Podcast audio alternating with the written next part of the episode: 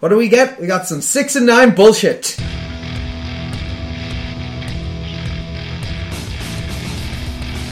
So hello and welcome to All Four Quarters, your one-stop shop for news, views and overreactions to all things NFL. This week we'll be looking at all the news from around the league, uh, taking a look at a lot of games because it was a hell of a weekend uh, that we just saw, take some of your questions from the listener and uh, look to our picks for next week. So hey guys, we got Connor here, we got Harry, Hey, and we got Roland. Hello. Hey up lads, what's the crack? I'm very tired. That's all. I'm I'm I'm a ball of tiredness. I want to go to bed. I want to be like to Jay Sharp in the end zone, just having a little nap, and then getting a 15 yard penalty assessed against my Sure- team. Surely, like you need to do a little bit more in your career before you start acting the dick like that. Um, did you actually see his? Did you see his reasoning for it? What? It was quite nice. He said he's- he's living the dream. Oh I God! like that. I Oh, like fuck! off. Like, go post on your fucking Instagram. He right? literally, he literally did, Connor. That is, Yeah. that is. Oh, fuck off! Oh, how dare these men have aspirations? How dare they enjoy the fact that they are living out their lifelong As- dream? a- a- aspirations. I'm going to stick a motivational quote on me. Play acting the arse in the end zone. yeah, this this is Ah. the salt of the former backup quarterback for the Nottingham Caesars coming out right there. No, it's just like ah, th- don't give me that crap. Like he's, he's, just trying to give himself a little bit of fucking publicity and notoriety for no good reason. Well, because he's a player. That's what players do. They Yeah. have to have their brand. They want to get fans. They want to Player, get players need to learn how to play and consistently play before they start having hype brands. That's nonsense. He, he, he, celebrated one touchdown. You're telling me that's a hype brand. We've uh, we, we've started on a very good note here as well. Uh, Ronan, how are you? you don't come from my boy. Uh, I'm not tired, just uh, quite tired. But, uh, well, both you lads stayed up for the late game, didn't you, on uh, Monday night? A bit of it, yeah. Sunday night, sorry, not Monday night. Oh, I have stayed up for Monday night as well. oh, Jesus I Christ. didn't. I didn't manage to make it through the whole of the game, uh, unfortunately. No, I, I gave it at half time on Monday. Oh, God, I wonder if we're going to be discussing that game later on or not. If we discussed the two opening drives. They're very That's good, and then yeah. downhill all the way from there. Really. Oh my, yeah, no. Uh, this is actually uh, I'll, I'll probably mention at the end, but uh, also I'm going to be missing next week's podcast. You're going to have a guest coming in to uh, to, to to fill the boots. Uh, we won't say who it is. Tease, tease, tease. That's how they do it in the biz. But uh, we've got we've actually got a lot to get through after a big weekend of games, so we'll fire straight on into the news and try and uh, play through. We've actually had like three bits of news come in while we were prepping the podcast uh, today. So I suppose we'll start off with the biggest one. Jared Goff's been named the starter. Uh, does this make the Rams relevant again? My answer is no. I think everyone's answer is probably no. Um, it's a weird one. I mean, we'll be discussing later, obviously, perhaps what made this such an immediate decision. Um, it seems a bit strange given that the season isn't going well anyway, and that they decided, oh, you know, we're going to sit him and have him learn and whatever and develop him, to suddenly throw him into the middle of a lost cause. Like he turned around and was like, hmm, you know who I don't think poses any threat to a new quarterback? Ndamukong Suh. Let's throw him out there, which is, is that's a Jeff Fisher move right there. Oh, yeah. But it's just confusing. It's like you, can't, you can't risk the guy being good and playing an entire season because then he won't get seven and nine bullshit. That's about it. Yeah. It doesn't make any sense. It's just a weird rowback on like let's develop the guy, and they're like, no, we're going to chuck him in there. And it's like, why are you chucking him in there at this point? What do you reckon, Fitz? Is like it doesn't. It's not in keeping with either the ethos they set out for developing the player or anything they've said to the media over the last five to six weeks. Yeah, it, it's incredibly strange, especially like there's been a lot of rumors busy saying that they'd bring him in when they were mathematically or more or less eliminated. But as we'll discuss later, they're coming off a win. They're still in the hunt in the NFC West. I don't think anyone gives them a chance from outside the organization, but within the organization, you would think coming off a win, even if it's not a very good win, you should still be like, we're going to hmm. win this. By putting him in now, it seems kind of like a desperation move. Maybe like maybe there's a bit of a hot seat under Jeff Fisher right now. He just got he just got a three year extension in the off season, didn't he? Or did he not end up signing that? Well, he did, but like, They could still cut him and he just get his money, I suppose. yeah, like contracts.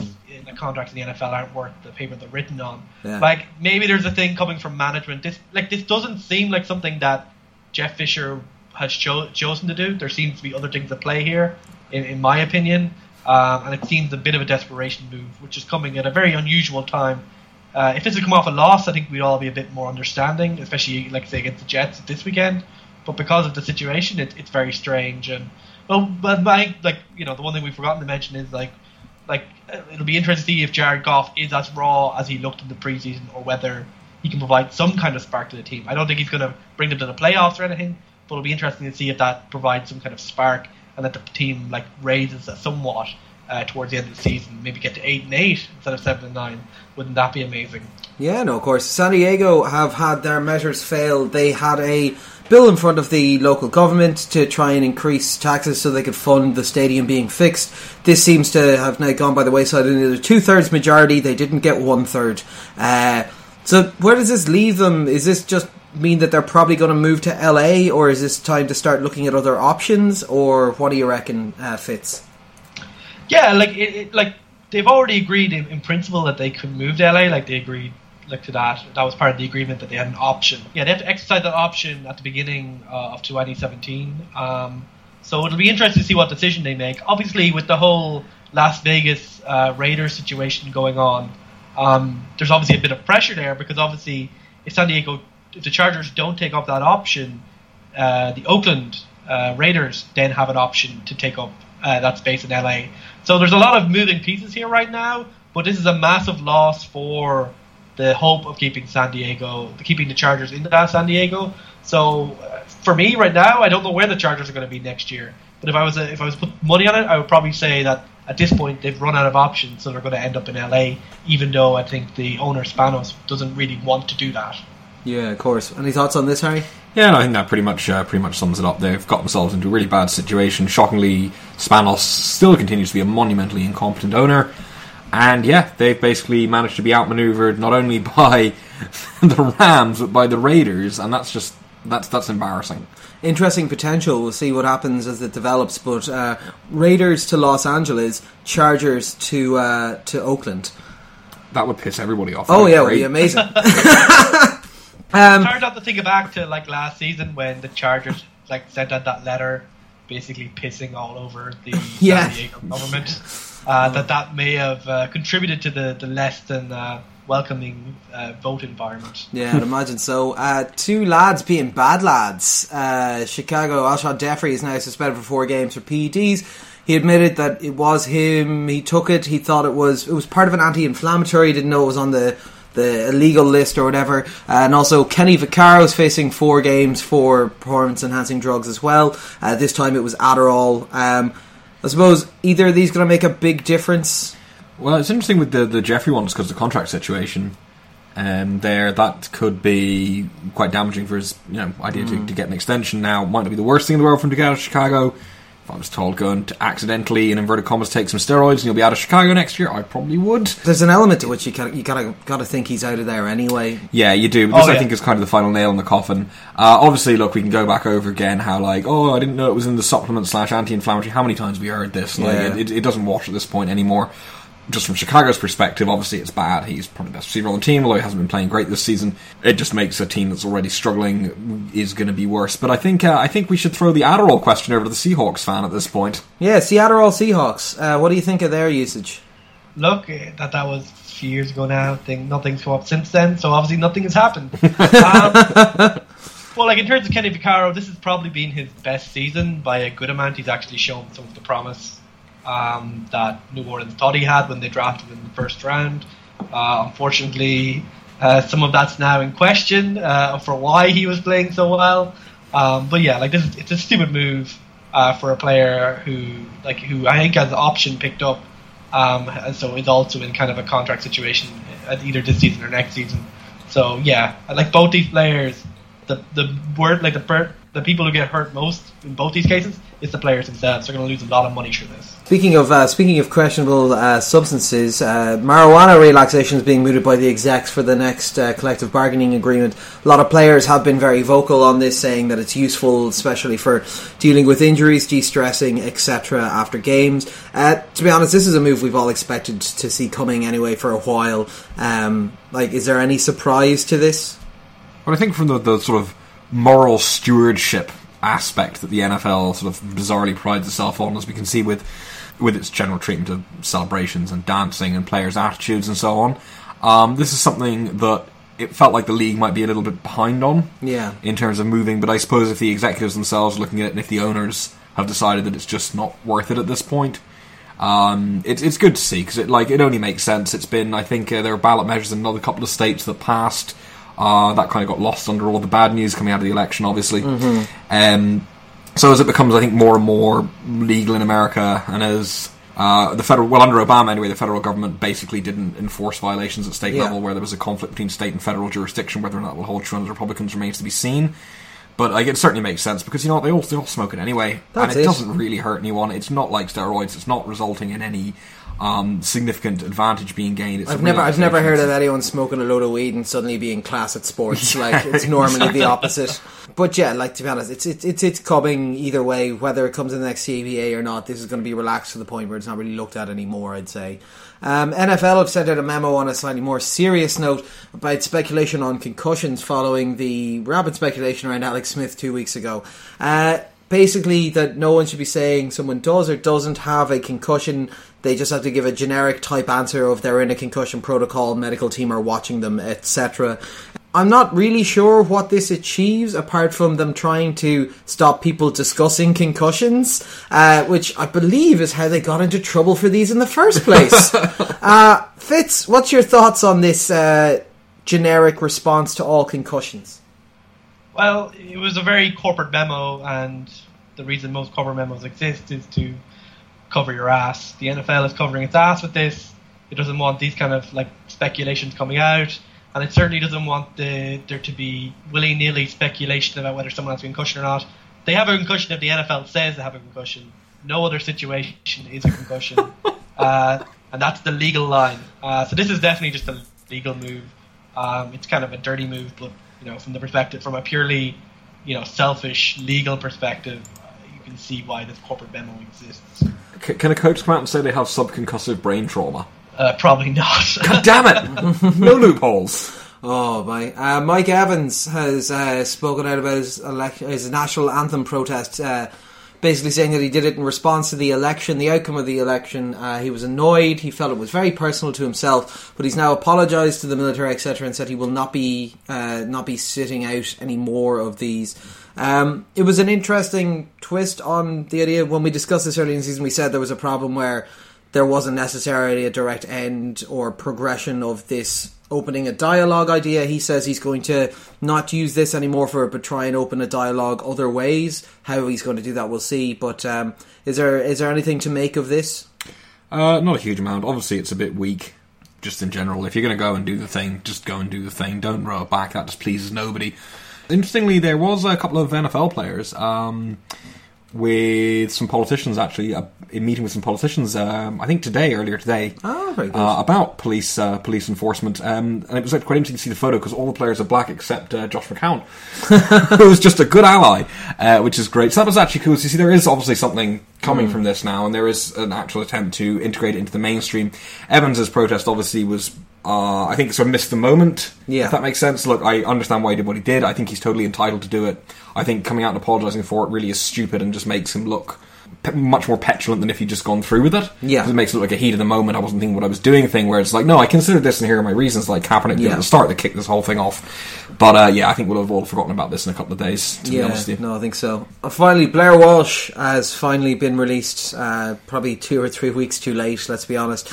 Uh, media reporting that Minnesota will sign Kai Forbath. Uh, I suppose can't really be a downgrade, can it? not not this season. Like I think like this is another one of those cautionary tales of how quickly a kicker's career can go down go downhill. Three, three, Obviously- three games after the uh, after the draft, and the kicker's career can be going downhill. like, Yeah, and like you know, all this started obviously in the playoffs last year with that like massive uh, shank, uh, basically not win the game against the Seahawks.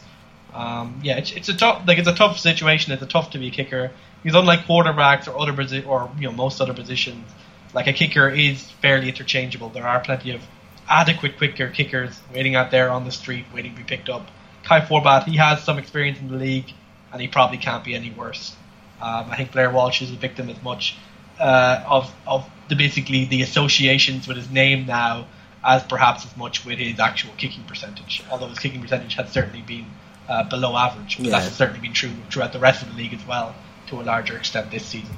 Yeah, so we'll see. Like we haven't got confirmation of Kai Forbath, but it seems to be an all but foregone conclusion that he's the person who's going to be taking over. So we'll see how that uh, continues as Minnesota continue their attempt to hold on to the uh, hold on to the NFC North. a couple of injuries to run through. A lot of these will come up in games that we've had, but we'll just flag them now. New England uh, Gronkowski has got a punctured lung, chest injury, may miss one to two games. Uh, this is coming after he said he received the hardest hit he's ever received as a football player uh, on uh, Sunday night's game that we will be discussing in a bit. Uh, obviously, there's a bit of a drop off, but New England are playing three tomato cans over the next three weeks, so it shouldn't be that much of an issue, right, Harry? Yeah, no, it shouldn't be. Look, obviously, it's um, always bad to lose a player like Gronk. It's a weird injury to get. Obviously, it was a huge hit, and I should point out a clean hit. In fairness, Yeah. uh, from Thomas, it was actually quite funny. So after like Gronk was on the ground, obviously having had his lung punctured, then he finished the game. He's a lunatic. Yeah, I just I remember Um, I remember seeing him get up and he just yeah. looked a bit confused and then went, "Oh, I'll just go back to the huddle."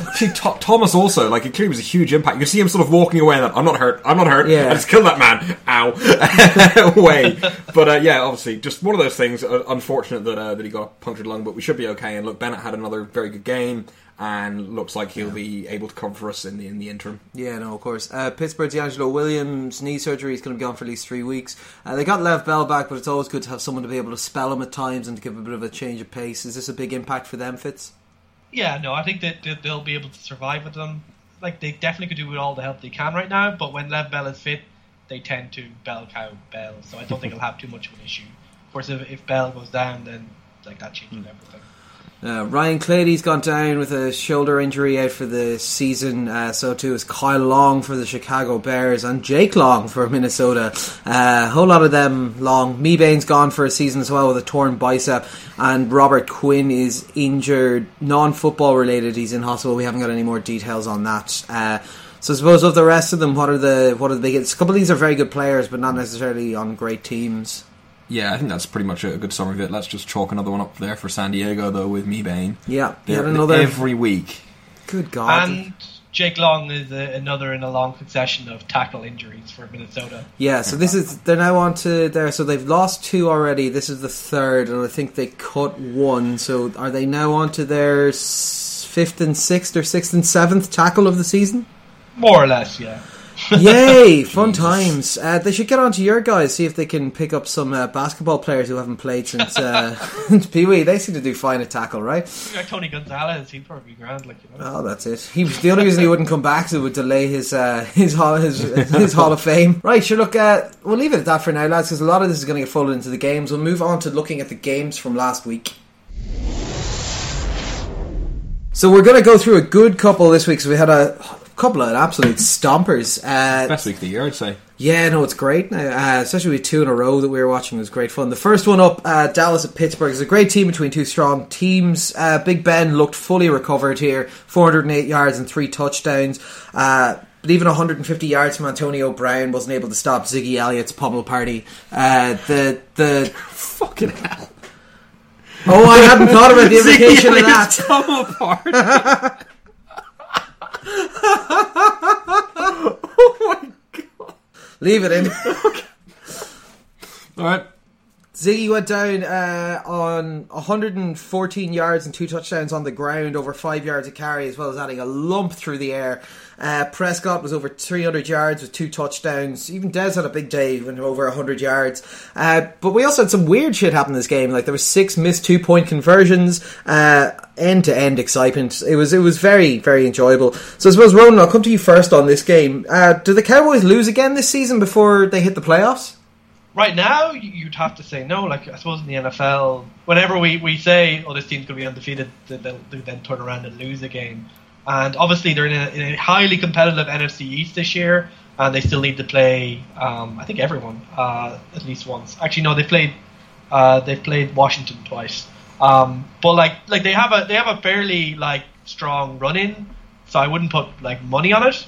But right now, with the way that their offense looks, you wouldn't really bet against them uh, right now. Like basically, Ezekiel Elliott is like melting faces off, um, and having basically amazing plays. Like obviously, like you, like the most obvious, well, one of the more obvious ones is, is the was the game winning touchdown where like it was like a big enough hole for running back, but he the way that he took it and was gone instantly just shows you the kind of explosion that he has.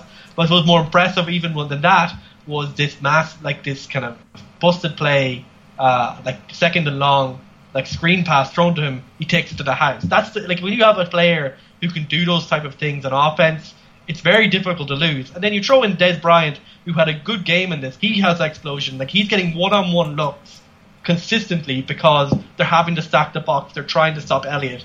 And um, within all this, you have Dak Prescott controlling the game, doing what he needs to do. Like he's not playing within himself. He's not like playing super conservative or anything like that. But he's just controlling the game and doing what needs to be done to make sure that they that, that they don't have stupid turnovers. Uh, there was one turnover in the first half, uh, but that was just a good strip sack uh, by the Steelers. And like you're going to have those occasional mistakes, but they're so outweighed by the amount of quality that he's shown so far. What do you make of the accusation a couple of people have had saying that Ziggy was being uh, greedy and what he should have done is sat his arse down on the five yard line and let them finish out the game? Like, like I, I can see the argument for that, but like this is a like I think this is the type of team where they're not riding like this isn't like uh, like this isn't like the New England Patriots or something like that. They have an established identity or and it's all about playing the clock and stuff like this. This is a young, exciting team which is riding a wave of enthusiasm. Scoring touchdowns in that situation makes you it makes the fans excited, makes everyone excited, and makes a really good spectacle. And I think of all the teams in the NFL, the Dallas Cowboys are the ones which are most attuned with the idea of creating spectacle not necessarily good spectacle over the years, but certainly making noise. And I think in that situation, maybe it would have been clever, and maybe it's like, oh, this is maturity, whatever like that. But I don't think that's in the identity of this team. This is a team that goes out and wins by bullying you, by running you over, and by showing that it's better than you. And even like even the defense, which is probably mediocre, managed to basically have a decent day compared to where they are. Like don't like they were down three defensive backs in the like in the second half, and they still managed to put together what was a adequate, if not amazing, defensive showing. It's what is supposed like what is one of the most explosive offenses in football. On that though, I'm going to go to Harry. Like this was a loss, but the Pittsburgh team were playing very, very strongly. Like surely, if they're playing like this, Pittsburgh have to take that weak AFC North. You would think so, and there were certainly reasons uh, for encouragement. Like you said, primarily the Brown to Roth- sorry Roethlisberger to Brown connection looked like it was back in full flow. Brown was relatively quiet for patch of the game, and sort of did explode towards the end when uh, Pittsburgh got into real kind of desperation mode. Some concerns about how the running game is actually going, although Bell Bell's pass catching ability can make a difference. He actually hasn't looked all that fantastic on the ground. Part of that's down to the O line. The concern for Pittsburgh, I think, out of this game is that the Dallas O line handled them up front. Um, was and like as well as Elliott played, as, as you've both have mentioned, he had a lot of time and space to work with, and he did a great job taking advantage of that. But the blocking he got from that line was superb, and this is again one of those reasons why we see Dallas as the best line in the league. So for Pittsburgh, the question coming out of it really is is is that just a function of playing against an O line that's that good, or is there perhaps a little bit more of a weakness up front and a lack of consistency up front than we've seen? But overall, this was a big improvement for the team. Like it's the way that they want to play um, on offense anyway was vindicated to an extent. They were very, you know, they, they, they could well have won this game. There, it was it was very very close, and there were a few very minor things that it basically swung on, like that idiotic Fitzgerald Toussaint attempt to catch in the end zone, mm. and, and, and so on like that. They look like the best team in the division. It doesn't matter what they look like measured against themselves beforehand or measured against where they should be they now, after this week, look like they are better than the Ravens. They are better than the Bengals, and like, oh, I'm not even gonna, I'm not even gonna say it. They don't. Cleveland don't even. They're, they're so. Yeah, sad. Cleveland are so much they're better so than them. Like, that yeah. So I think if Pittsburgh can, can, can, continue playing at this level, flawed as it was, it should be enough to uh, to basically get themselves this division. Yeah, so here's hoping they can they can keep that rolling. Uh, the next game we're going to do two in the Ring Honor this week because they were just two fucking excellent games. Uh, Seattle at New England Patriots, thirty-one to twenty-four. There's seven lead changes in this game.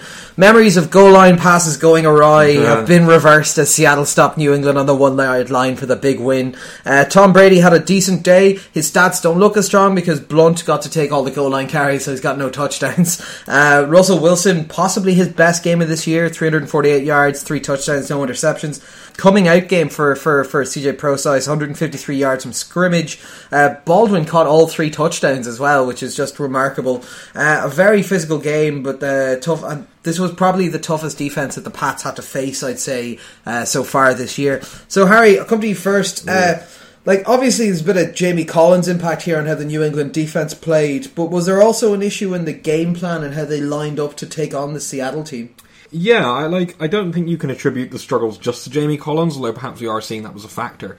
Like this was a like it wasn't a terrible defensive performance, but it was bizarre against that Seahawks O line. You would have felt like New England should have done a bit better. And I mean, yeah, they came away with uh, three sacks in the end. Overall, it didn't feel like they were creating as much pressure as you would have expected against that Seattle unit. And I think, you know, you, you got to really question if there's not even necessarily this play calling, but like if just the personnel, which is a lot of players who are just grand, is perhaps missing something of a spark, more so than just Collins, but something that would actually, even with Collins, perhaps get exposed against a better um, against a better team. Um, there was also questions about the play calling on that final um, attempt to score, which was a little strange. After the Seahawks themselves made a slightly strange uh, call down the other end for a Yes. two point conversion. Um, the the play calling was bizarre, and then after the game, Brady coming out saying, "Well, I wasn't necessarily trying to score on the sneak," and it's like, well, why? That's overthinking it, and also why are you telling this is just weird. So definitely, definitely questionable. Also, on the final pass to Gronkowski, now you can say whatever people were saying on the internet. Oh, you know, he was held or whatever, but he initiated like that was He initiated the contact. He didn't need to do that. If he just Yeah. separated, he probably could have caught the ball. Why are you throwing a low percentage route to a guy with one lung? Like it just seems Because strange. Tom that- Brady pairs success with deflation. That's a good one.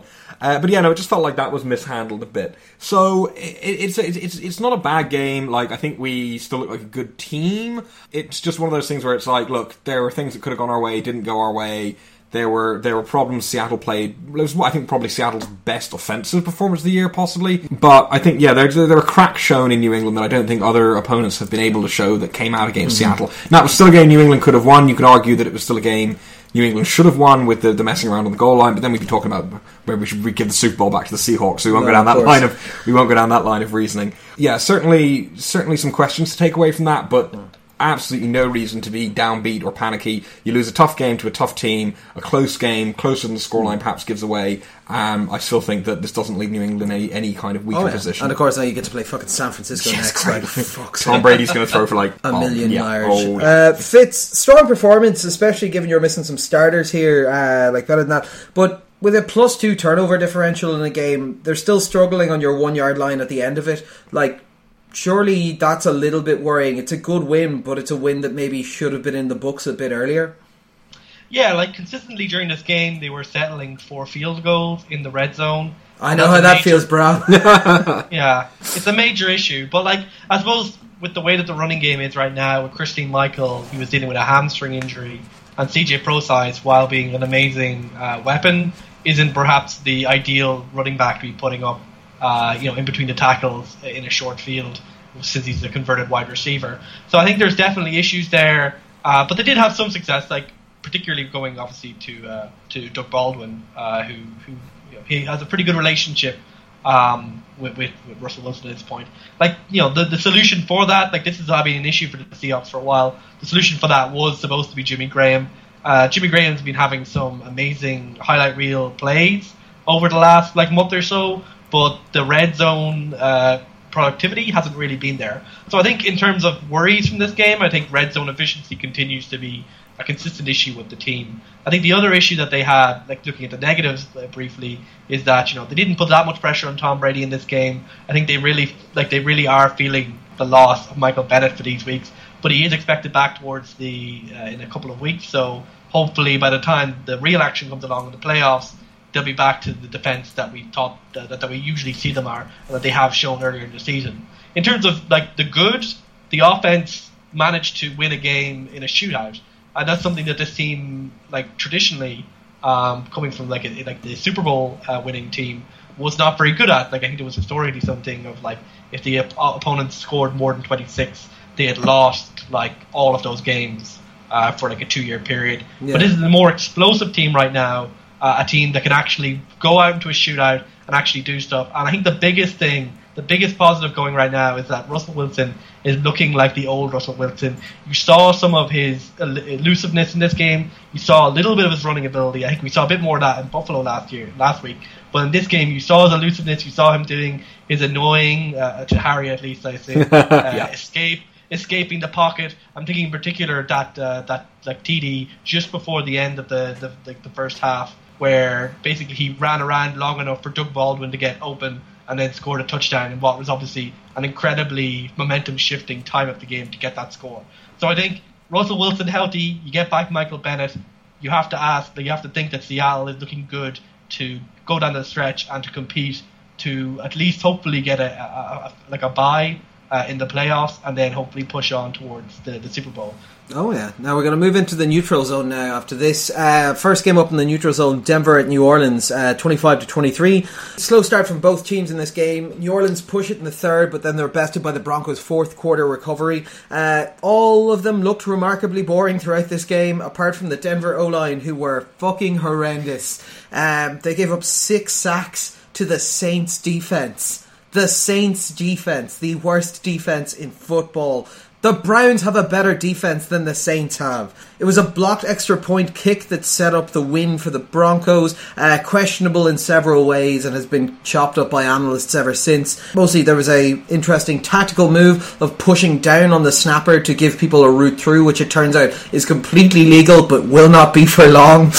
And uh, also the obvious thing of uh, the person potentially, like 99% definitely, but wasn't called out of bounds uh, on the run back as well obviously, New Orleans are going to be stinging after this one. It's a game they probably should have won, but their performance against the one of the top defenses in the league does this give you hope for them for the wild card or maybe even a push for the AFC South? Although that might be a bit much. Oh well, with Atlanta, you know, Atlanta coming up short, it's not the dream isn't dead for, yeah. for New Orleans at all. Um, yeah, I think it was very much a, a, New Orleans Saints performance in a lot of ways. We had um, an explosive offense, which, even though limited somewhat by Denver's defense, still looked quite good. Um, their defense looks like it's improving slightly, um, but still stinks, to be honest with you. And they're still going to get in exciting games. They're going to get in weird games. Like you said, they probably should have won this. Um, but the thing for them is, if they want to push for it, they got to st- stop these like sloppy things that happen. Like that that kick thing. Okay, you can say it was a freak thing, whatever that happened. But you look at the fumbles by um, uh, Michael Thomas. Yeah, exactly. Like two inexcusable fumbles with very rapid succession. Over fucking right, it's inexcusable. He ended up with zero fantasy points because of those two fumbles. Cost me a fucking game, so he did. Yeah, well, you know, I, I, started, I started Jay Cutler, so whatever. Bye weeks are awful, but uh, yeah. So there was there was that, and also like Brees interceptions weren't great throws. Like the team is at times, I think, on offense in particular, trying too hard to make up for the uh, how poor basically the uh, defense is because they have no faith in their defense, even against an offense as poor as Denver's, it results in them making uh, poor decisions, trying to force plays on the uh, offensive side of the ball. That's a problem for New Orleans. It's difficult to say how you how you fix that, but ultimately it's going to come down to whether or not this team can find a, a more comfortable way to play rather than constantly being on a knife edge thriller and settle down and control games a bit better. If they're able to do that, they have a real chance of winning this division. But if they're not, they're not going to be able to close the gap because they're going to lose more games like this that they should have won when they turn every single game they're into, except against the Niners, obviously, into uh, a ridiculous knife edge yeah. Uh, affair. No, of course. Ronan, Denver squeak a win, but like they their offense looked anemic against the Saints defense. The Saints defense, the worse than the Browns defense. Uh, their their O line looked like Swiss cheese. The quarterback did not play well. We were expecting them to swap quarterback uh, in the third quarter. To be honest, uh, are we starting to see the cracks emerge in this Denver team that their record belies their actual possible weakness? To a certain extent, but I think like we, we've seen the cracks at certain points this week, uh, at, at this year, and it's all it's, it's just a case that we know what this team is. We know it's a team that relies on its defense, and in this case relies on its special teams to get things done. And like Trevor Siemian didn't have a good game, but he's not expected to have a good game. He's like a seventh round pick um, that they didn't even want to go with. They tried to sign their original quarterback. He was like their third string quarterback last year. What are you expecting from it? And to be fair to Trevor Siemian, he had a couple of very ugly interceptions but he also had a number of like pretty clutch throws as well. So for Trevor Siemian, he's he is what he is. He's just a you know middle of the road, like average, maybe below average starter in the league. Like it's it's not much worse than if you were starting like uh, Ryan Fitzpatrick in one of his decent years or whatever like that. I suppose the bigger problem is that you know we know those limitations, we know those exist, so the rest of the team really has to perform to an incredibly high level to carry that. Just like they had to carry Peyton Manning in his like decrepit last, you know, melting form last year. And right now the offensive line isn't opening up enough holes for this running game. Like Devontae Booker had a decent game, but like it was really just through volume rather than actual any talent there. Kapri Bibbs has had some like had had like a nice highlight reel last week, didn't really do anything here. So you're not really getting complimentary football from the running game, and the defense it looks good. It had a lot of good plays in this, but did get opened up by the Saints, and that has to worry you because like like once you get to the playoffs, you are on general going to be playing better offenses. But the one thing to note on the defense is they are still missing Aqib Talib. I think Aqib Talib is a vital component of that defense, of the way that they play defense, obviously going man to man and able to cover, uh, like going with their man to man zone, and able to cover those top receivers. Like Brad, like Roby is a good cornerback, and Harris is also a good cornerback. But I think Aqib Talib is that like prototypical cornerback that can really control and keep like keep the keep the quarterback, the opposing quarterback, in the pocket, not throwing the ball long enough for the defense to do its thing. So I think there's there's definitely reasons to worry on this offense, but no more than last year. It's all about whether this defense has it in it to basically replicate the miracle from last year and push them forward. Like they're in a good situation right now. They have seven wins. The only issue is, that you know the amount of wins they'll need to get a bye and basically win their division is going to be quite high. So they may end up having to go down the uh, the wild card route, and that's obviously a much tougher road. Yeah, no, it'll uh, it'll be interesting to see. They've got a tough little road ahead of them. So they've got the Chiefs twice, they've got New England, uh, and they've also got uh, well the Dolphins. But we'll see how they're doing by week seventeen. Let's be honest. Um, the next game we're going to look at in the neutral zone is uh, yet another one involving the AFC West team. Uh, Kansas City took on Carolina uh, 20 to 17. Chiefs travelled down to Bank of America Stadium and proceeded to get the shite beaten out of them for a half by Super Cam.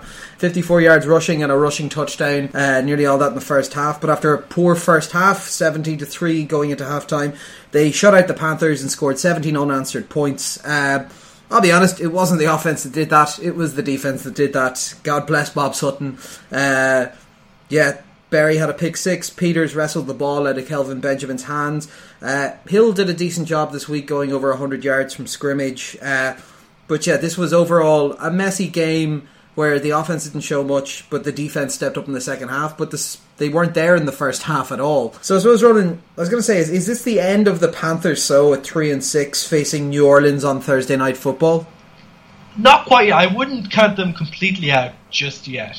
Um, because like both both their main competitors in the division, like like Tampa Bay have more wins than them, but Tampa Bay are a really shit team. But like whatever. Um, but like both the teams ahead of them, like New Orleans and Atlanta, both lost. But that makes it even worse because this is a game they should have won. This was their chance to really get back into that hunt and be uh, equal equal to the Saints, only two games behind Atlanta, and they threw it away. So now the road to getting a playoff spot, um, or which is probably most likely winning the division still, it's just got incredibly tough. So like, I think this is like the kind of loss. Like maybe they can come back together. Maybe they can put together one final push. But I think with the momentum that they had with their two wins coming into this into this game, this is when like they must have felt good. They must have felt great. It's like we're back to doing what we did. But then in the end, they just didn't have like the new like the the, the news to actually close out the game. Eric Berry's uh, return for a touchdown was an amazing play, and I'm sure you'll talk about that, Connor. But Cam Newton threw that ball into traffic off his back foot when he's under pressure. Yeah. That was a stupid move in a situation. He should have taken the sack. He should have been willing to take the sack, take the safe play. You're ahead. You grind out the clock. Like Kansas City's offense hadn't done anything all, all, all like all all day, but they like that was such a massive momentum shift in this game.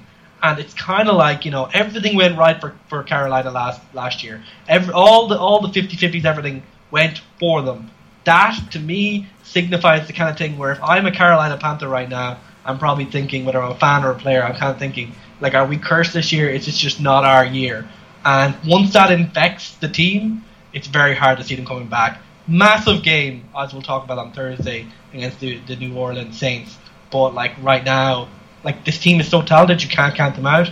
But like right now, this is the kind of game where you could see them spiraling downwards from here as well. Yeah, no, hundred percent. I must say just one last thing, Dad, on that one because uh, I never ever thought I'd get to see the day when this was true. Dee Ford tied for the most sacks in the NFL. Dee Ford, the the horrendous draft bust that we had is turned it around somehow. Uh, So it'll be exciting to see Houston. They reckon might be back for the next game. Uh, like I'll talk about it later on, but I'm happy for him to sit and wait. I'm more excited for him to come back the following week against Denver because uh, I think we've got Tampa Bay next, and we probably don't need to risk him in that game, or at least I'd hope we don't. Uh, but yeah, also thank you, Bob Sutton again, and Cairo Santos. You're a fucking star. Cairo Santos, our entire offense. Uh, literally, no offensive scores apart from Cairo Santos. Uh, Cairo Santos and Eric Berry. Uh, what a time to be alive. Now into the dumpster fire, and uh, we have LA at the New York Jets. What do we get? We got some six and nine bullshit. I called it. I I kind of called it. Uh, called nine and six for the for the Jets and a total stinker. But to be honest, they, they, they started Bryce Petty instead of Fitzpatrick, and maybe he's worth a three point swing.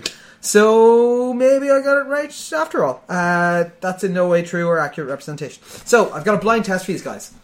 Which of these two would you prefer from a quarterback? 165 yards, no touchdowns and no interceptions, or 163 yards, one touchdown and one interception? This is a trick question. I question. assume on the same, around the same number of attempts. I assume. Yes, yes. Well, I know what the stat lines were, so I know Yeah. which one's better. Oh god, it was horrendous. you could put those guys together and it still wouldn't be a great stat line. Like, um, Keenum and Petty were awful. Kenny Britt had a good game, got 109 yards. That means like 45 yards went to not him in that offense. Uh, Matt Forte had 109 yards from scrimmage, which is pretty nice. Um, there was 15 punts in this game. There was also 15 points in this game. Illuminati. Illuminati, maybe. Um, and for Fitz, there was over 700 yards of punting. Yeah, well, Johnny Hekker had another great day. Like I think Johnny Hekker is probably going to probably punting all pro this year. Yeah. uh, calling it now. He had, he had his, Uh, was, was, was, can knock that was, off. was, it, was it 70, 79 or 82 yards or something? It was some Uh, brutally long one where he just got them all the way out of the end zone. Yeah, his only competition is, is Harry's boy, obviously, um, Marquette King. So that's Hmm. that's a, that is the ultimate thing to keep an eye on for the second half of the season. Whether Johnny Hekker or Marquette King will will get ahead in the punting stakes to be the All Pro. Oh, of the you know, it's amazing. Um, so I suppose I suppose we'll, we'll get into the analysis of the actual game then. Do we have to? Harry, is this not proof enough that we need a second tier league for promotion slash relegation? No. Will No. Petty keep the starting job? Right, there's an Oh, actual come on, question. I prefer the first one. Right, first question. Um, no, no, no, no, no, no, no, no. no, and I'll tell you why. The Rams are the only team who can take wins off the fucking Seahawks. That's Uh.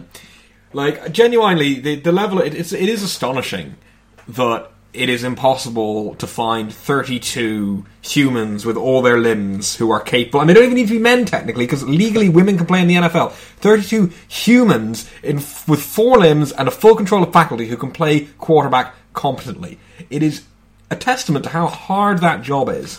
The level of it is so demanding that that, that guys like like well Bryce Petty obviously not intentionally in Case Keenum can be starters in this league. That's the positive I'm taking from this. It's a reminder of the exceptional level of play and athleticism and intelligence that's required from players to be merely bad at this game.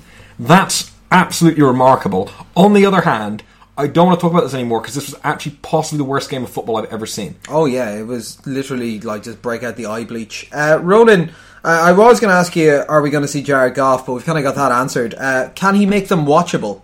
it, it's it's gonna be gonna be tough because like right now like there isn't that really like like the one interesting thing is like maybe they'll open up Tavon Austin or maybe they'll go more for short game. Maybe there'll be some kind of change because Case Keenum like he, he, he oscillates between being incredibly dull, plays within himself, won't go like more than five yards except for maybe the occasional bomb to Kenny Britt, uh, to ridiculously stupid. So I'm thinking like the, the New York Giants game in London where he just throws some spectacularly stupid balls for interceptions and like it, it's it's like it's Jekyll and Hyde except like both of them are shit.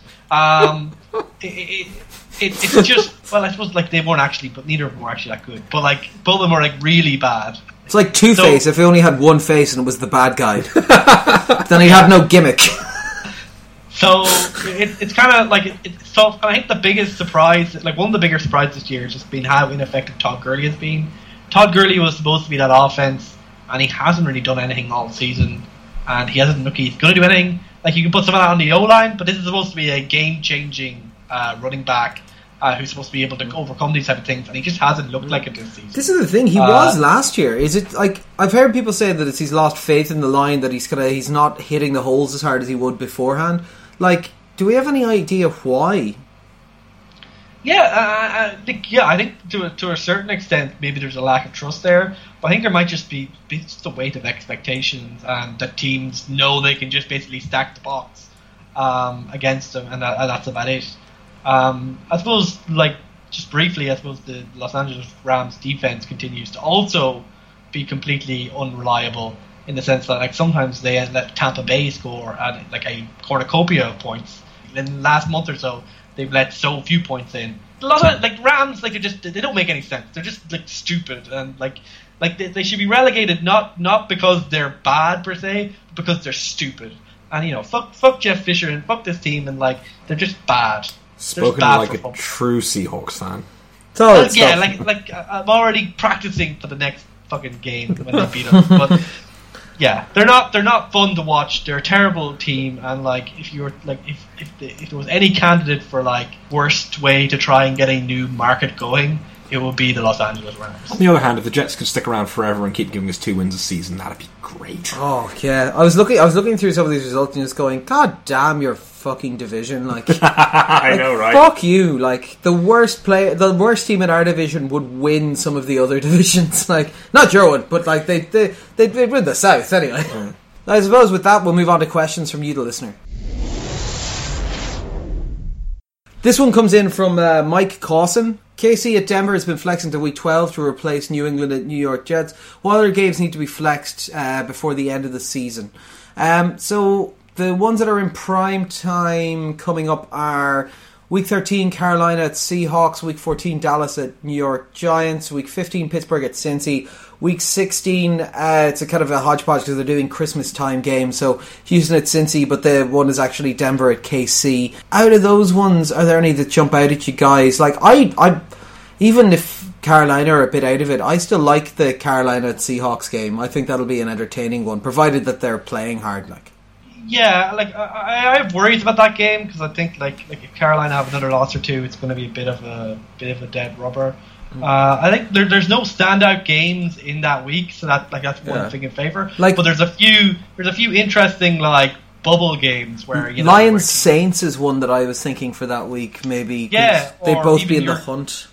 if you guys weren't so overexposed with all of your primetime games, you you at the Falcons would also be interesting. Oh yeah, yeah, but like we're we're yeah we're basically two times already in the last five weeks or whatever. So I'm I'm a fan, but even I know that we're a hard watch sometimes. Like the Pittsburgh Cincinnati game, I, I I also have a few doubts about just because I think Cincinnati will be dead by then. That week also has like the Patriots Broncos game, so that like seems like yeah, see that one that's one I'd love to watch. Uh, so maybe Yeah. maybe swap that one out for the for that game.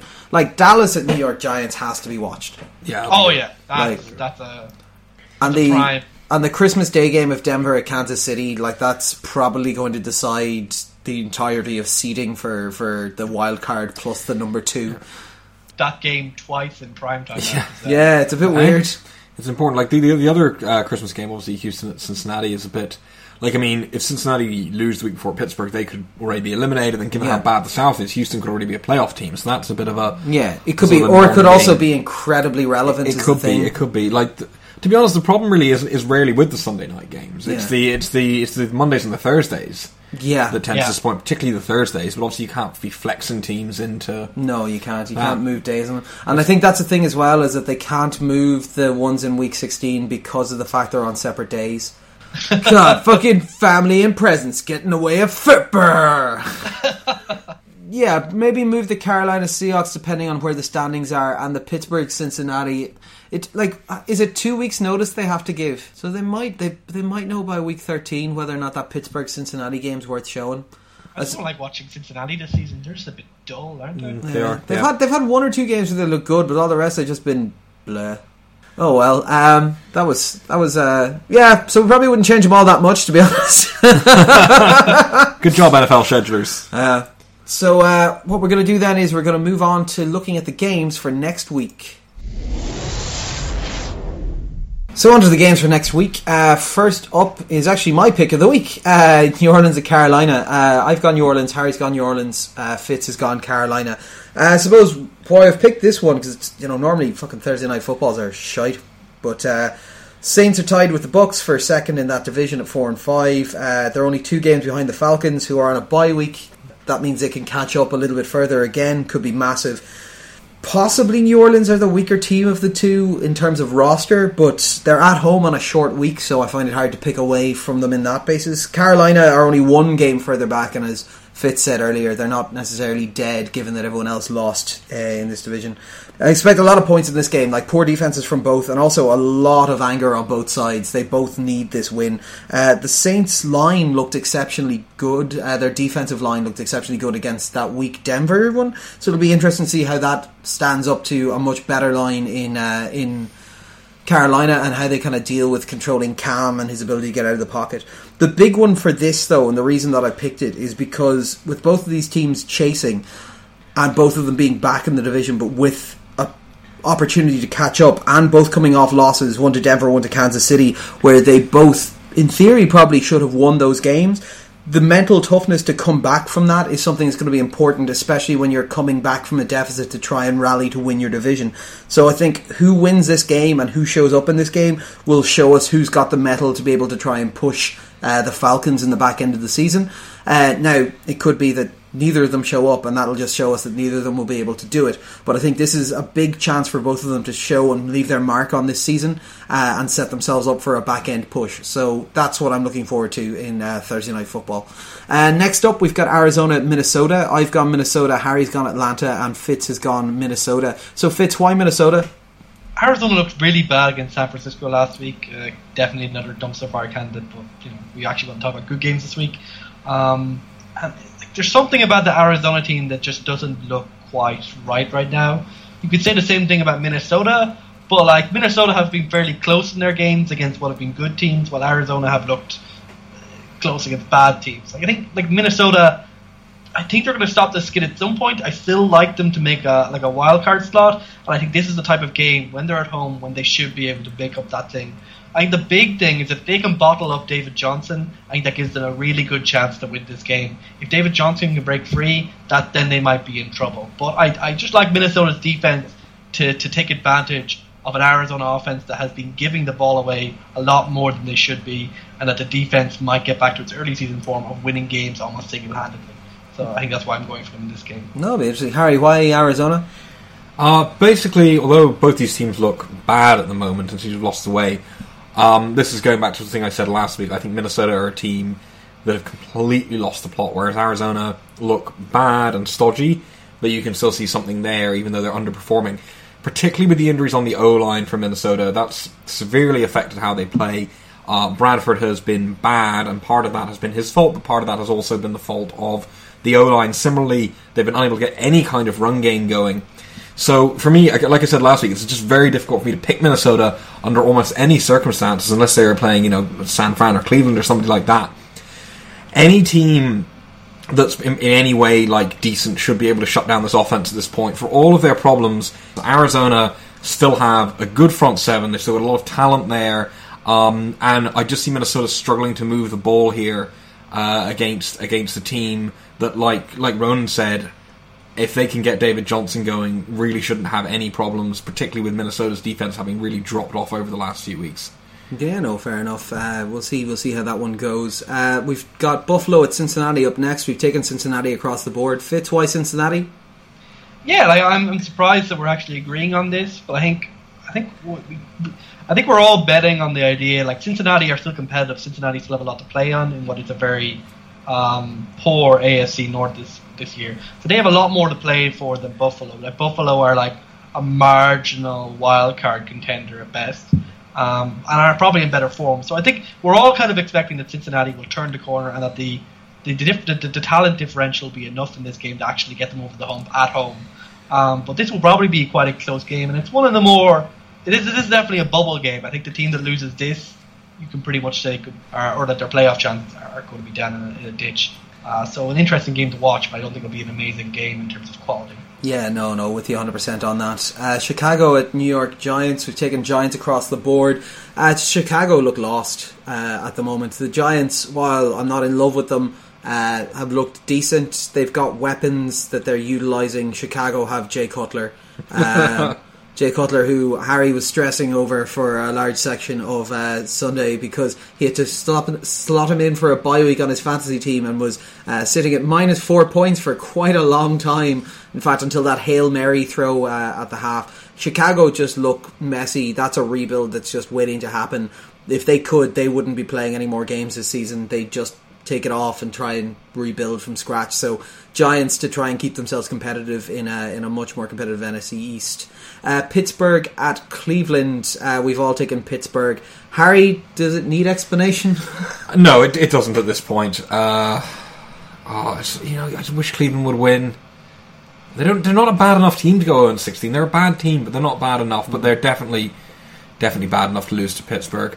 Um, look, there might be some fight in them. There's still probably some pride on the line in this game for them. Yeah. Um, but if Pittsburgh can replicate anything close to what we saw them do against Dallas, they'll they'll roll over this Cleveland team with no real issues. 100%. Also, one thing we forgot to mention in the previous podcast, probably the biggest news story coming out of Cleveland of late. Uh, a petition has been filed to the city council to hold a parade to celebrate the Cleveland Browns 0-16 season. Uh, this was submitted two weeks ago, which shows the faith the town have in the team. And I, for one, welcome the uh, welcome the festivities. Uh, next game up, Tampa Bay Kansas City. We've taken Kansas City across the board. Um, yeah, just Kansas City look good. Uh, Tampa Bay look messy. They don't work well against pressure. Kansas City should be able to bring pressure. Uh, I expect Kansas City to not score a huge amount of points, but probably get a lot of turnovers and kick a whole lot of Cairo Santos field goals, and uh, that'll do enough, I think, to beat a Tampa Bay team that not quite in the same league. I think. Next up, Baltimore at Dallas. Uh, we've taken Dallas across the board. Fitz, why Dallas? Yeah, like Dallas right now look like the best team in football. Baltimore look like a, a, you know a decent but quite flawed side. I think this is the kind of game where we'll see the, the Dallas game to its, its highest efficiency. I don't think there'll be a lot of scoring early on, but as the game goes on, Ezekiel Elliott will grind them down, and the Dallas will end up winning relatively comfortably in the end this will be a grinder of a game, and I think it will show the talent differential between the middle class of the NFL and the elite. Uh, and in this case, Dallas is the elite. Yeah, fair enough. Uh, Jacksonville at Detroit. Oh, Jacksonville at Detroit. We've taken Detroit across the board. Uh, Harry, uh, you can't really have any faith in Jacksonville at the moment. Um, like Detroit are a team now on the upswing. They look like they've sort of figured it out after a pretty rocky start to the season. Uh, it looks like it's coming together. Uh, they're at home against a Jacksonville team that looks awful. Blake Bortles is awful. Their run game is awful. Their defense has been a massive disappointment. Jacksonville are just uh, have just regressed into nothing, whereas Detroit have looked like they're actually starting to put it together now. So you really just got to go with the home team on this one. So interesting fact I was hearing about today. Uh, so obviously trade rumors have been abound for where Tony Romo might land up next year uh, because he's got a huge contract, so they can't just cut him, and it's a lot to be carrying if you're not going to be using him as a main starter.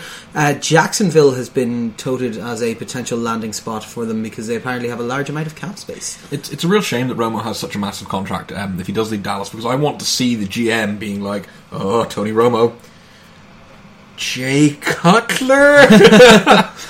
Oh, um, no, t- oh god, that would be that would be so unfair on poor Tony Romo. He doesn't deserve that. Oh well, that's just, presumably he'd be in there because they they've got talent. Uh, they've just got terrible coaching. So new coach, new quarterback. Let uh, Bortles sit behind him for a year to try and get his shit together. Like maybe not the worst idea in the world. Uh, next up, uh, Tennessee at Indianapolis. Uh, we've got Tennessee across the board, and so I got a question mark beside my Tennessee. I'm not 100 percent on that one now. Uh, Fitz, why are we all taking Tennessee? Yeah, like Tennessee look like they're on a good run uh, of form right now and all based around this uh, kind of smash mouth approach, getting the running back going. DeMarco Murray is having an amazing season. I think Indianapolis' defensive line is mediocre at best.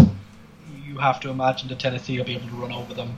I don't think Tennessee will do anything too exciting, but they'll do enough basically to rack up the points. And I'm sure Andrew Luck will try to put together another like last minute drive or whatever to try and win the game, but I don't think it'll be enough. Uh, so Tennessee in this game. Yeah, fair enough. Miami at LA. I've got Miami. Fitz has got Miami. Uh, Harry's gone seven and nine. Bullshit. What's it this week? Harry forgot to actually think about what that pick is this week. Um, Uh, probably. Let's see. So Miami won and LA lost. So that means LA should win. So I'm going to go Miami.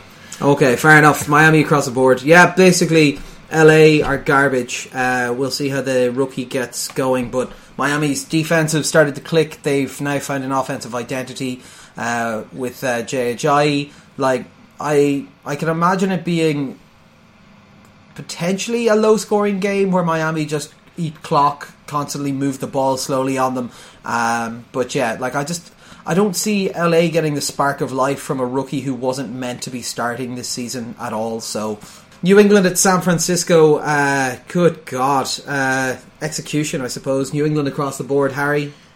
Yeah, I'm like it, it, it's San Francisco, it's New England. Like, there's absolutely no reason we should lose this game.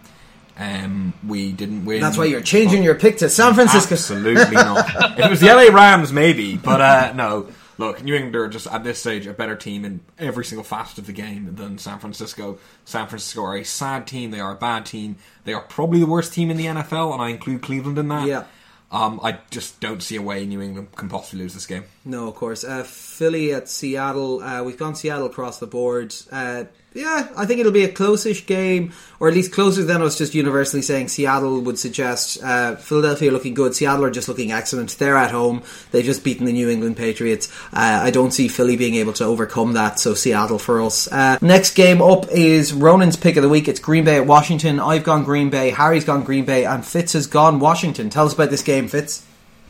Yeah, like this is uh, another one of those games um, that has major playoff implications.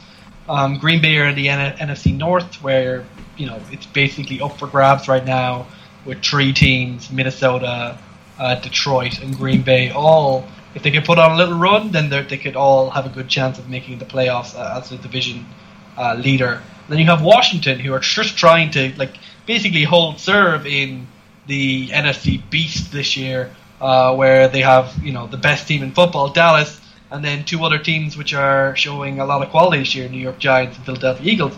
So, like in terms of what they've done recently, like Green Bay look kind of lost. Like they've lost two on the trot to the AFC South. That's a not a good look to be having, and it, it, it's a very weird way that they're playing. Like Aaron Rodgers is getting protection. Aaron Rodgers is getting gears to throw the ball, but his receivers are generally not getting open, or at least not as open as they should be considering the amount of time he has. Like Davante Adams and Jordy Nelson have managed to put together some decent games recently and have shown a bit of production, but their, their, their big issue is that a the run game doesn't exist uh, for me personally. Uh, James Starks came back and was James Starks, as in i.e. mediocre at best, and the the injuries to their secondary have really hurt them. I think like Washington, when you look at Washington, what they've done, they've been good. They've had a very efficient attack. They brought in Rob Kelley. Rob Kelley's major uh, contribution is that he doesn't fumble the ball, uh, unlike Matt Jones. And I think for Washington, if they can avoid those fumbles, they have an efficient offense with loads of playmakers across the field. Uh, between Pierre Garcon, between Crowder, between Jordan Reed, and between uh, resurgent Vernon Davis, uh, and then obviously there's some question marks of whether DeSean Jackson uh, will be fit or not for this game. Probably not. Um, but they have all, a lot of efficient receivers who are good at getting open, good at making plays, and against this beaten up Green Bay uh, secondary, that should be enough, in my opinion. But this has massive implications. Whoever, like, if Washington, like, neither of these teams can afford to lose this game, so I think you'll you will see everything put into this, and it should hopefully make for uh, like an exciting, well, maybe not like maybe not the highest quality, but hopefully an exciting Sunday night football. So that's for me. That's for me is why I'm picking Washington, and why I think this is my pick of the week uh, this, this week. No, hundred percent. And then finally, we've got a, a, hot tamale of a game. The first game played in Mexico, uh, Houston at Oakland. Uh, good God, they could have picked a better game than this to send down. Uh, Oakland across the board from us. This is Harry's pick of the week. Uh, it is uh, largely because I'm hoping uh, while the Texans are in Mexico, Donald Trump manages to build the wall and they never let back in. Oh, um, poor Texans. Womp womp. It's fine. They'll manage. Vince Wilfork will eat their way to freedom. Um, this is. He's never going to get through one of those holes that are buried underneath the, uh, the wall. He's going to eat his way through the wall. Uh, no, no. Jokes aside, also don't build the wall. Donald Trump, you're a cunt. This is a weird one because the records indicate obviously teams quite close. Oakland are seven and two, Houston are six and three. There couldn't be a bigger golfing quality between these teams right now. with the exception of the weird game against Kansas City, Houston have not beaten a good team. They beat Detroit when they were struggling uh, for consistency. They beat Kansas City in a really, really weird game. They have got crushed by every decent opponent they've gone up against. They were very, very lucky to beat uh, Indianapolis. This team is a mess. Like last week, Brock Osweiler threw for 99 yards total in a game. He had 3.66 yards per attempt. That is appalling. And the team still won because Jacksonville. But this is a team that has absolutely nothing on the offensive side of the ball. That ha- that has extremely talented receivers that are being wasted because they have a terrible, terrible quarterback who can only complete passes to tight ends. The run game is meh. The defense is fine but not spectacular. Oakland, look, we know what we think of Oakland. This is a phenomenal team that's playing phenomenally well, has incredibly ta- incredibly talented players. It's you know, they've as the season's gone on, they've become more comfortable. They've got into less sort of stupid shootouty games and have become uh, a bit ha- better playing the way they can. We saw that against uh, Denver uh, the other week when they were able to adapt their game plan and just run all over one of the Oh, best yeah. run defenses in the league. This is an extremely talented team that is on the up. Houston are a sad team that's going to win their division by being like moderately competent. Eight and eight, like- yeah, yeah, exactly. Like, look, they're they're they're a reasonably well coached team. They've got some very explosive pieces. They've got a solid defense. They just don't have a quarterback, and their run game isn't great, which is kind of important when you want to win games. When They've, a they have a game, seventy-four million dollar boondoggle, is Oh what they my have. god, it's ridiculous. And this is a game where they need to put up points. Why is this my game of the week? Uh, because I picked last and I couldn't pick any of the other ones. But also, I like stuff films. Uh, I want to see Oakland kill Houston, not literally, but metaphorically. I want to see the life sucked out of this team. Why? Nothing bad actually really against Houston, despite what I said. It's just when a bad team is doing well because they're playing other bad teams, you just want to see them fall. You want to see them brought back down to earth. And I think that's what's going to happen here. I think this is going to be actually probably quite an ugly game. I really don't think Houston have a lot for Oakland, and I'm excited to see Oakland with all those weapons uh, go off on Houston and sort of them. The only concern is is that this is in Mexico City. It's going to be hot. It's going to be at altitude, so that'll be interesting to see how that affects the game. I'm still excited to see what Oakland can do against an op- op- opponent like uh, like Houston. I say they're going to beat them and beat them pretty comfortably if they play as well as we know they can. Very, very interestingly, this could well be a uh, a preview of the wild card round because uh, one of Oakland, KC, or uh, or Denver are going to be in this fifth seed. Uh, almost certainly, and uh, I'm, I'm I'm presuming that the winner of the AFC South will be the worst ranked division winner. Uh, although the AFC North are going to give them a run for their Yes, money. that's the issue. Is because if Houston, because Houston are playing weak teams, they could end up with actually a better record than Pittsburgh. It could do Because Houston still have to play the other three teams in their division once each. Yeah, So Yeah, but if the two nine- wildcards are both going to the AFC West anyway, it's a bit moot. Oh, I know, but it, it could put them. You know, it could be against. Uh, It'll Oh, be yeah. the five instead of the six. yeah, exactly. But yeah, no, it'll be, it'll be interesting to see. Um, but yeah, you know, best of luck, Mexico. Uh, kind of wish they'd sent you a better game, but sure, they still fucking over the London games from time to time as well. Sure, it's, it's just how they do. Um, but yeah, sure, that's good. So, any other scandal with yourselves, lads? Any plans for the rest of the week? No, no, we're just going to be lamenting your departure. We're going to cry sadly over the weekend, panic about who else. I mean, no, we definitely have a guest sorted. Yeah, we actually do. Um, excellent. but yeah, no, I think. Uh, maybe a blast from the past, won't it? Oh, it will, it will. it will Excellent, but, but don't call it a comeback. Member. oh my god, let's. I remember. Um, But uh, yeah, no, nothing, nothing, nothing too major on the horizon. Got some uh, work stuff coming up, um, but that's not until next weekend. Very good. What about yourself, Fitz? Any any wild or crazy plans? Not much. I'll be convening with the with the doctor uh, of Butler um, uh, on Saturday to watch the New Zealand game. Ah, very the good. revenge, potential revenge game in the uh, rugby uh, in Ronan's other sports roundup of the week. Yeah. Uh, I'll. Uh, I, I'm doing similar. I've got uh, Thursday is, uh, is is the big game. I my my new division stats. We've arranged a football game against my old division, financial stability. Uh, so we're, we're, we're is that their team name or their actual division? it's a division name, yeah. Financial stability was where I was. Now I'm in statistics. Uh, but yeah, so um, it's interesting. So that the I played games with with financial stability beforehand. We hammered the living shite out of people, but uh, so they've got five guys available to play, and I think we've got twelve. Uh, so I think our Wow. I think our entire strategy is going to be hoof it long, make them run, and keep subbing fresh legs on. Uh, but Connor, remember. I remember an epic, an epic uh, five-a-side we were involved in back in the day. Oh, that where, was- yeah. where such numbers didn't matter, where only grit and determination. that's true. That's Uh, true. We had uh, we, we we had six people for our five aside, and every other team had about fourteen, and we still won. Wow, they must have been fair shite. Oh yeah. Well, one of the teams was quite good, but we got them in the end. Uh, but yeah, it was good fun. And then the bastards tried to take it off us, so we won the we won the tournament. They're like, "Oh well, like seeing as the tournament was on, sure we'll do a we'll do a final in three weeks, or sorry, in like in a month's time. Uh, you can all come down the Saturday." And we're like, "That was from one of the weekends we were all down in Limerick for the day." So, so none of us could go. So just called up Dammy, who was on the committee at the time, who plays football, and said, "Dammy, you've got a couple of mates who play football, right?" And he said, "Yeah." I said, "Sign them all up for Litton Dead there and pop down on Saturday," uh, which I feel fine doing because the team we were playing was the team we beat in the final of the league section. Grand. But and uh, they hammered them as far as. Oh yes, they destroyed them. Because I think it was like the archaeology society versus lads who play fucking football. but yeah, so that'll be good. And then we've got uh, pub quiz on Friday, so that'll be uh, that'll be fun out in Rathmines uh, with a few work ones.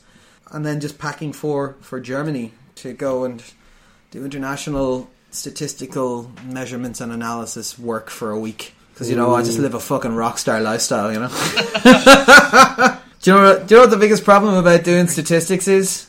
What? Swimming in bitches. What? Preach, brother, preach. Preach. Oh my god. Harry's feeling left out. Harry's just Harry's No, just grabbing I his want head no in confusion. part of this. Like, oh, it's not confusion; it's exasperation. Firstly, you've got a girlfriend. Secondly, I don't know what your story is, Fitz, but if you're getting girls, it's not because of the statistics. I like my chances. Ladies, he's single. Uh, I think. somehow. but yeah, I, I look forward to, to, to, to listening into next week's podcast. See how it's going. I'll uh, Yeah. I'll take uh, I'll take notes. We're not even going to talk about the games. We're just going to make fun of you for like I'll an bring hour. back feedback. I might even try and call in at some point if I can. I don't know if I can though. ah, yeah, it'd be good to have you. We'll just. We'll see. What am I? I'm an hour ahead over there, am I? Um, Yeah. Yes. So, Big controversy though is who's going to host. You know, oh yeah, of course. Yeah, we'll work that out uh, during the week. We'll. We'll. we'll. Here they've got Johnny Carson. Now, now we just got we just got Ryan Tubridy's coke dealer. Oh, allegedly.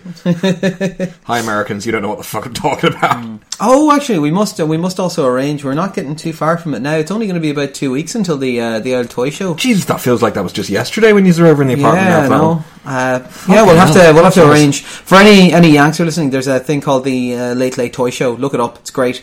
Uh, they just do the the big the kind of like Saturday or not Saturday, the, like the Letterman type thing. Yeah. The the the Jimmy Fallon. Jimmy Fallon chat show type thing. They have one episode every year where they just get in kids to trial toys, just get in loads of toys, give out freebies, and basically everyone in Ireland grew up watching that as being uh, where you'd figure out what you wanted to get for Christmas because you'd get to see all the toys, not just in the Argos catalogue. And that, now you just watch it because the presenter's coked off his fucking tits. Oh, it's brilliant! Allegedly. It's brilliant just watching the uh, watching the presenter just sit there as like a child refuses to play with the toy or give him the answer he wants, and he wants to go. Come on, you little shit! Just do what I want you to do. Oh my! but no, that'll be good fun. I've got my uh, my Christmas jumper and shirt Oh, yeah. already down, so uh, we'll be nicely set. But um, yeah, I suppose sure. Best of uh, best of luck next week. I'll be listening in. I'll try and leave you a message or something. Uh, my feedback on one of the games or something. Uh, but I suppose for now it's bye from myself, bye from Harry, Bye. bye from Ronan, bye. and that's uh, been all four quarters. We'll catch you next week.